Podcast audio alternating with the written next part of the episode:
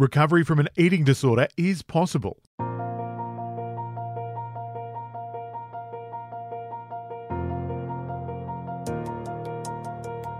This is the Butterfly Let's Talk podcast from your friends at Butterfly, Australia's national voice for body image and eating disorders.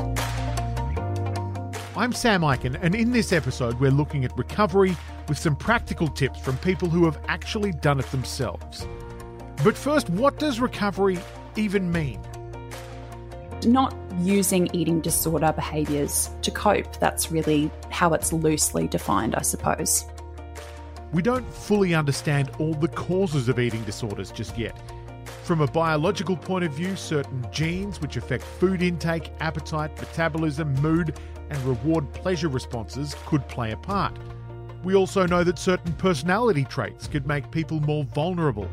Things like perfectionism, neuroticism, and low self esteem. So, short of genetic engineering or a personality transplant, do we really have any chance of recovery? The answer is yes, but don't look at me. I'm still on the journey to recovery myself. We've lined up a few people who have gotten there, and they're more than happy to tell you how. In episode 5, we spoke to Rupert, the town planner from Sydney. First of all, you just got to want to get better. Astrid Welling lived with various eating disorders for more than 30 years. There were times that I actually thought that I did want this. I did want to be well. And in, in hindsight, I look back and go, no, you didn't and Mia Findlay, who found recovery and now coaches sufferers to help them find their own path. We go food shopping, we go clothes shopping, especially when it comes to buying new jeans. Please, I tell my clients, don't buy jeans without me for the first time in recovery. On average, the data tells us recovery can take between one and six years, but for 25% of cases, it's a far longer term battle. I recovered from an eating disorder seven years ago, is when I went into recovery. And I really had no awareness about eating disorders, the recovery process, treatment, nothing. So I started recording my experience through treatment and putting it up on YouTube. Mia talks about the lessons she learned through her recovery on her various social media platforms. We'll put out details for those at the end of the show what a waste of time and life and happiness and joy and love and opportunity and adventure and everything it is to fall into the trap of believing that you are going to be happy if you're smaller or that you're going to feel more in control or more confident in yourself if you follow any kind of disordered rules, whether they're eating disorder rules or diet culture rules, this idea that you can't start your life or pursue your passions or be happy or deserve love until you are fitting in this little box. I cannot express to you how distant I feel from that belief system and how much I know it's not true. It's like uncovering a conspiracy. Every person we spoke to in this episode tells us that the first step to recovery is wanting to get better. But it's not always that simple. You've got to want to do it for whether it be for yourself or for the, the people you love. As much as I hated my parents at the time, they were they were definitely one reason why I wanted to get better. It took me forever. Like I had my eating disorder for about 30 years. So when there were times that I actually thought that I did want this. I did want to be well. And in, in hindsight, I look back and go, no, you didn't, because you were just fooling yourself that you actually had the intention there. To want to get well is the key.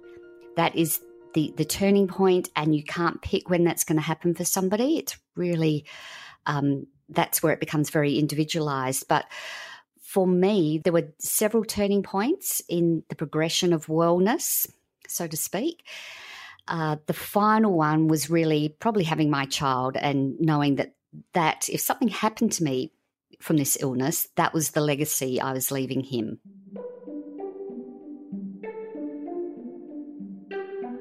Doesn't necessarily work in a linear process. So, you know, one day someone might be feeling, you know, very motivated towards recovery and be in action mode and reaching out and wanting that guidance. And then the next day, the eating disorder might just become so strong and so difficult to deal with that um, that, that motivation goes down. We've spoken to Amelia Trenick before on the podcast.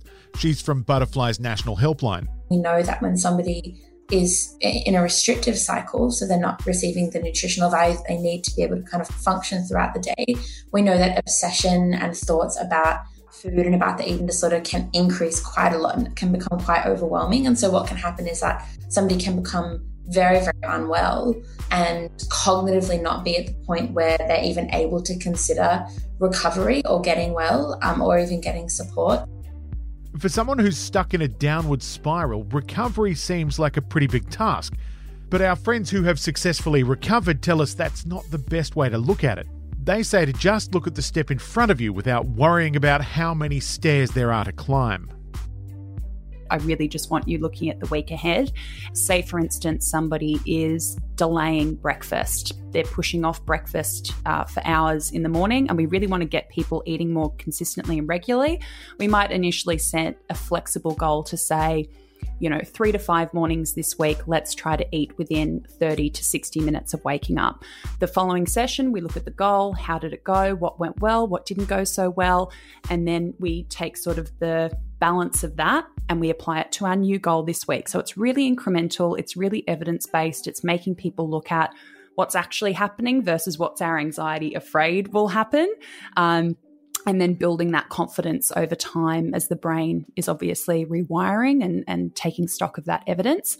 Uh, and yeah, those little incremental things that we work on move us towards those bigger, longer term goals. I can really see the benefit in having your little goals rather than just looking at this massive mountain that you have to climb. And that is the struggle with eating disorder recovery is that a lot of people come from a very, very perfectionistic temperament. So they will take the perfectionism that has uh, really fueled their eating disorder beliefs and behaviors to recovery, which is so antithetical to what the spirit of recovery is, which is yes, of course, we're going to mess up, we're going to slip up. We have to in order to learn and make change. If you do it perfectly, there's no room for learning. And if you're not learning, then you're not really changing. So it's a really humbling experience for lifelong perfectionists to go, oh, wow, this hasn't been working. This perfectionistic belief system doesn't work. And I've kind of got to surrender to the idea that in order for me to get to the outcomes I want to get to, I it's it's a prerequisite. I have to be imperfect at this. Um, so yeah, yeah, that can be hard to get people to come to terms with, but it's very liberating when they do.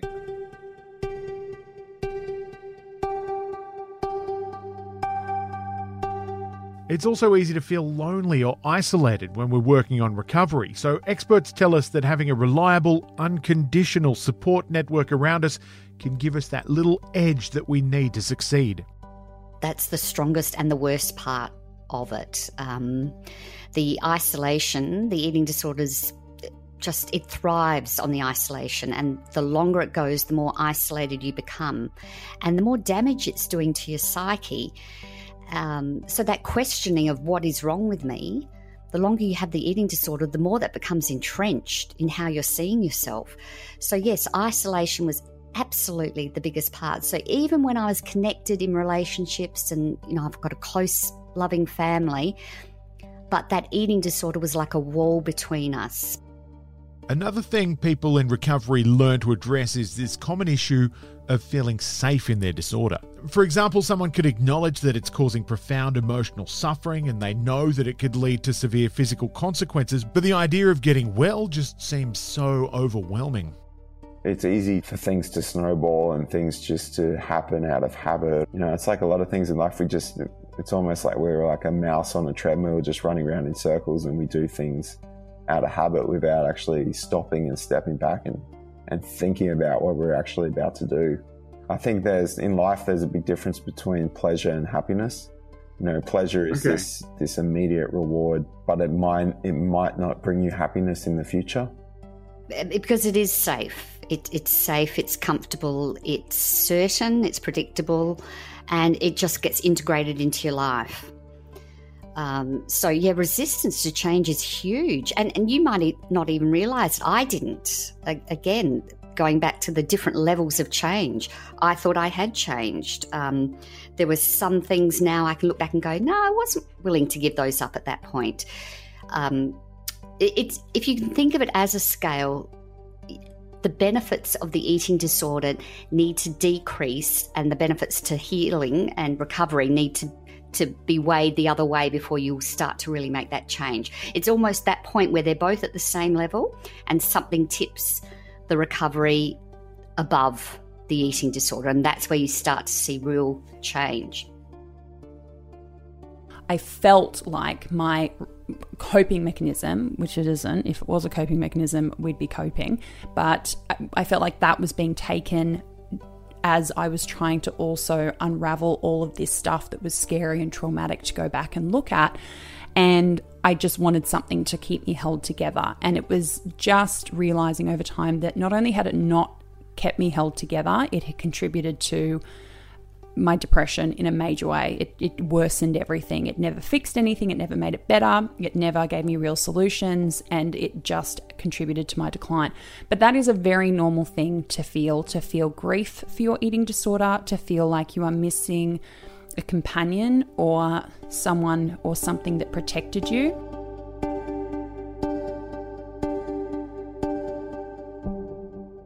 We've talked a lot so far about how we need to want to get better before we can get there, but what if you don't just yet? Or, or what if you're not sure? Not necessarily demonizing the, the eating disorder, understanding that certain behaviors and thoughts might be present um, as a way that that person has coped. You know, it's developed as, you know, potentially, you know, a maladaptive um, or mal- maladaptive behavioral traits um, for that person, but in some way it might be working for them or serving them.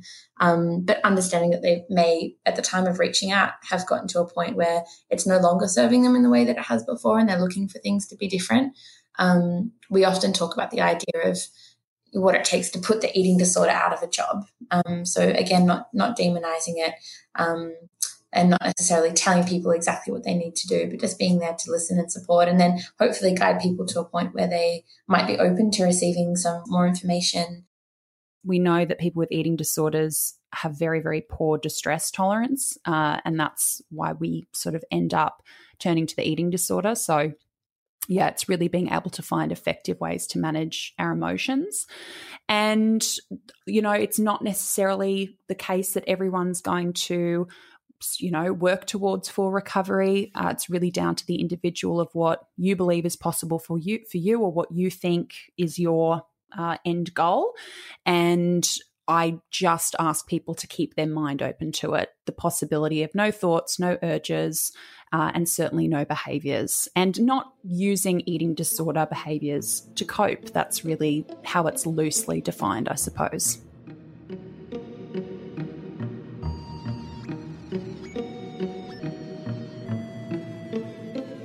I do believe that certain areas of treatment and certain approaches we need to apply at the right time. It does require, in part, taking ownership of your process and realizing that, yes, you can have all the support and all the resources in the world, but there is an element of just do it in recovery.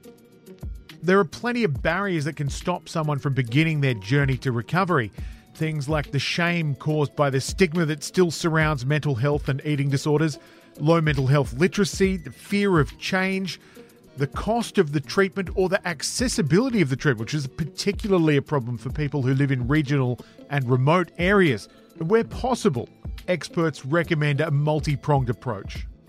After spending 30 years trying to find recovery herself, Astrid Welling now works as a peer support worker with Centacare, trying to help others find recovery themselves. Do okay. you have a good GP that you, you, trust? Let's get you along to a group if you're interested. Um, start off coming to see me. You add then the nutritional side of things because you've got to look at all of it physical, mental. For some people, it's even spiritual. And I would argue there's a lot of that, that spiritual element to it. Social people have become very isolated through their eating disorder. So it's they might not even see that they have a support network. So yeah, putting that right. in place, identify who's been there for you so far. Who do you trust? Having supports that people at different stages can reach at various points in their recovery journey is really important, which is why even if somebody isn't in a space where there might be what we call pre-contemplative, so they're not necessarily in that kind of action, you know, really strong recovery mode, to be able to um, to be able to you know call and, and, talk to somebody or have someone there that can sit with them in that space um, and make sure that you know uh, that, that they're feeling okay. And there's one very important member of this team that everybody needs that we haven't mentioned yet. Find out who will be your hero. Everybody needs that hero that's willing to go, you know what, I don't care if she or he screams till they're blue in the face. I am not Yeah. abandoning them. I will, I will stand by them. And the hero is a person who, like a real person who you know, who will be there Correct. with you, not not like Russell Crowe or No, whoever no. you- you're- He could stand by you. He's not a bad guy, I don't think. I'm Despite sure how he would he's if you asked him, but, Yeah, but that's he right. might not have time. He'd be busy. That's right. And look, you're a hero for people. I, you know, I also speak to people that don't have family and they and they don't even have friends. So, but they do have a dog that they love. They have a club that they walk into once a fortnight. Not everybody has access to a movie star, or finding that hero can sometimes be quite difficult. But if you need help assembling that team, the best place to start is the Butterfly National Helpline. The details for that coming up later in the show.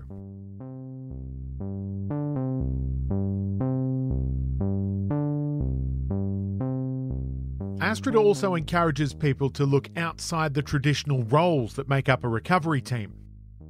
I spent many years just going, I'm still not quite there. I don't know what it is.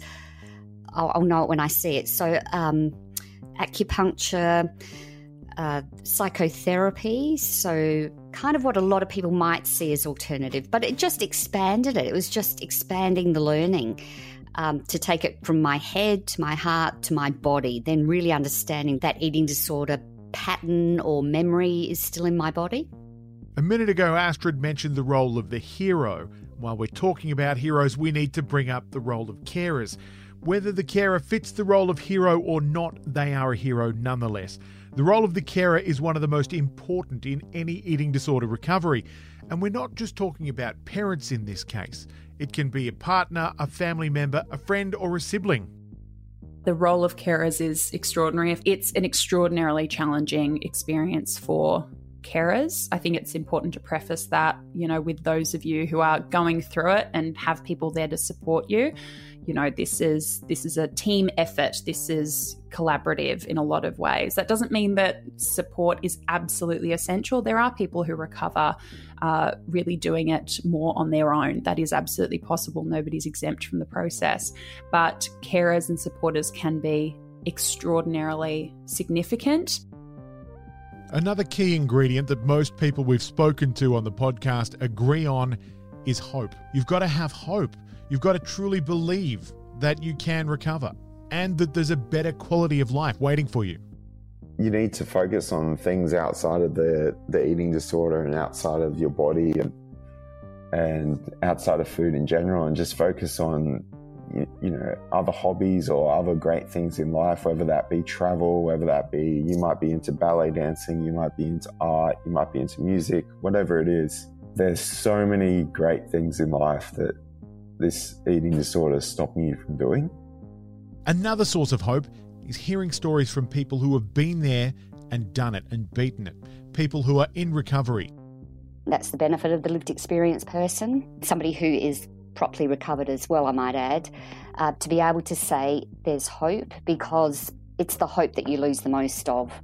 Uh, that this will Yeah. ever change. I, I can remember years of never mag- imagining a time where I wouldn't be craving sugar, where I wouldn't have those voices in my head. And, and I don't literally mean voices, but we, anybody who's been there knows what that is that character in your head. I, I couldn't imagine it. And so that the few times, few lines in the sand that made a difference for me included people that said, you can do this. And I know exactly what you're talking about.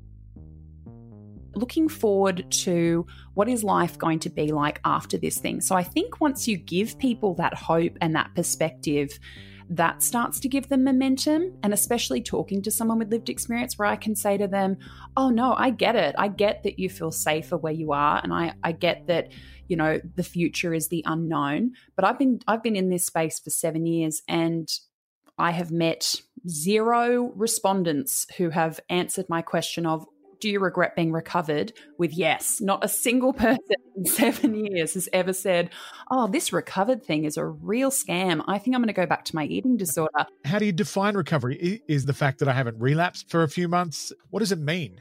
Well, I subscribe to the treatment philosophy that we can be fully recovered. So I would consider myself fully recovered for the last few years, which is an absence of behaviors, an absence of urges, an absence of thoughts. Do I still have bad body image days? 100%. I'm a human being. Uh, we can't expect people without eating disorder histories to not have bad body image days. Uh, but the way that I respond to my bad body image, my anxiety, my stress, uh, isn't linked to these old eating disorder patterns uh, because I've worked through those anxieties and those fears, and I've built up this sort of toolkit of effective help seeking skills like uh, reaching out to people that's a big skill uh, being able to find effective treatment and resources that's a big skill. Uh, being able to engage with healthy dialogue with myself that's an incredibly important one. Being able to distract myself to know that I can sit in those uncomfortable feelings and that nothing bad's going to happen. Certainly not on the scale of me using an eating disorder behavior. That's going to hurt me far more than sitting in the emotion, letting it pass, distracting myself, talking to people about it, and letting it pass. To hear more from Mia, go to What Mia Did Next. It's all one word on Twitter and on Instagram or what Mia did next on YouTube. Now, just to recap on what we've learned about recovery so far. Firstly, you have to be invested. You have to want to recover. Then we heard we have to accept that it's not all going to go to plan. A relapse isn't a failure, it's just part of the process. Take one step at a time. Look at the small goal that's in front of you that you can achieve today, rather than being focused all the time on the lofty goal of recovery reach out for support. Find that support network that works for you, and it doesn't have to be the same as anyone else's. Remain hopeful. Listen to the people who've been there before and believe that it's possible for you. And the last one for the episode be kind to yourself. I think the ultimate thing of recovery with an eating disorder is that full acceptance of ourselves. That's warts and all. And the warts might be a lapse, but that's still I'm still on the path of recovery and I'm still great just as I am. Uh, eating disorders are very good at saying it's black or it's white. So you did that behavior, therefore you're back where you started. And that's why it can take so long and be such a struggle to come out of it. For more recovery tips and resources, head to the Butterfly website, butterfly.org.au, and click on the resources tab on the top left hand side, and you'll find plenty of additional information. You'll also find a bulimia and binge eating self help series, which I highly recommend. And you can find stories of recovery in the Butterfly blog, which you can also find at the top of the website.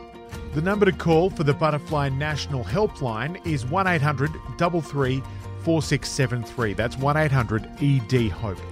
You can talk to a counsellor every day of the week from 8am to midnight Australian Eastern Standard Time. They can provide free, confidential, non judgmental advice or just have a chat. If you'd prefer to chat online, Butterfly can help you there. Go to the website butterfly.org.au or you can email support at butterfly.org.au. The Butterfly Podcast is an Icon Media production for the Butterfly Foundation. It's written, produced, edited, and hosted by me, Sam Ikin, with the assistance of Camilla Beckett and Belinda Kerslake. The theme music is from Cody Martin, with additional music from Breakmaster Cylinder. Thanks in this episode to Amelia Trinick, Astrid Welling, Rupert Luxton, and of course Mia Findlay. And if you know of someone who you think might get some value out of this podcast, please share it with them. It's available wherever you get podcasts.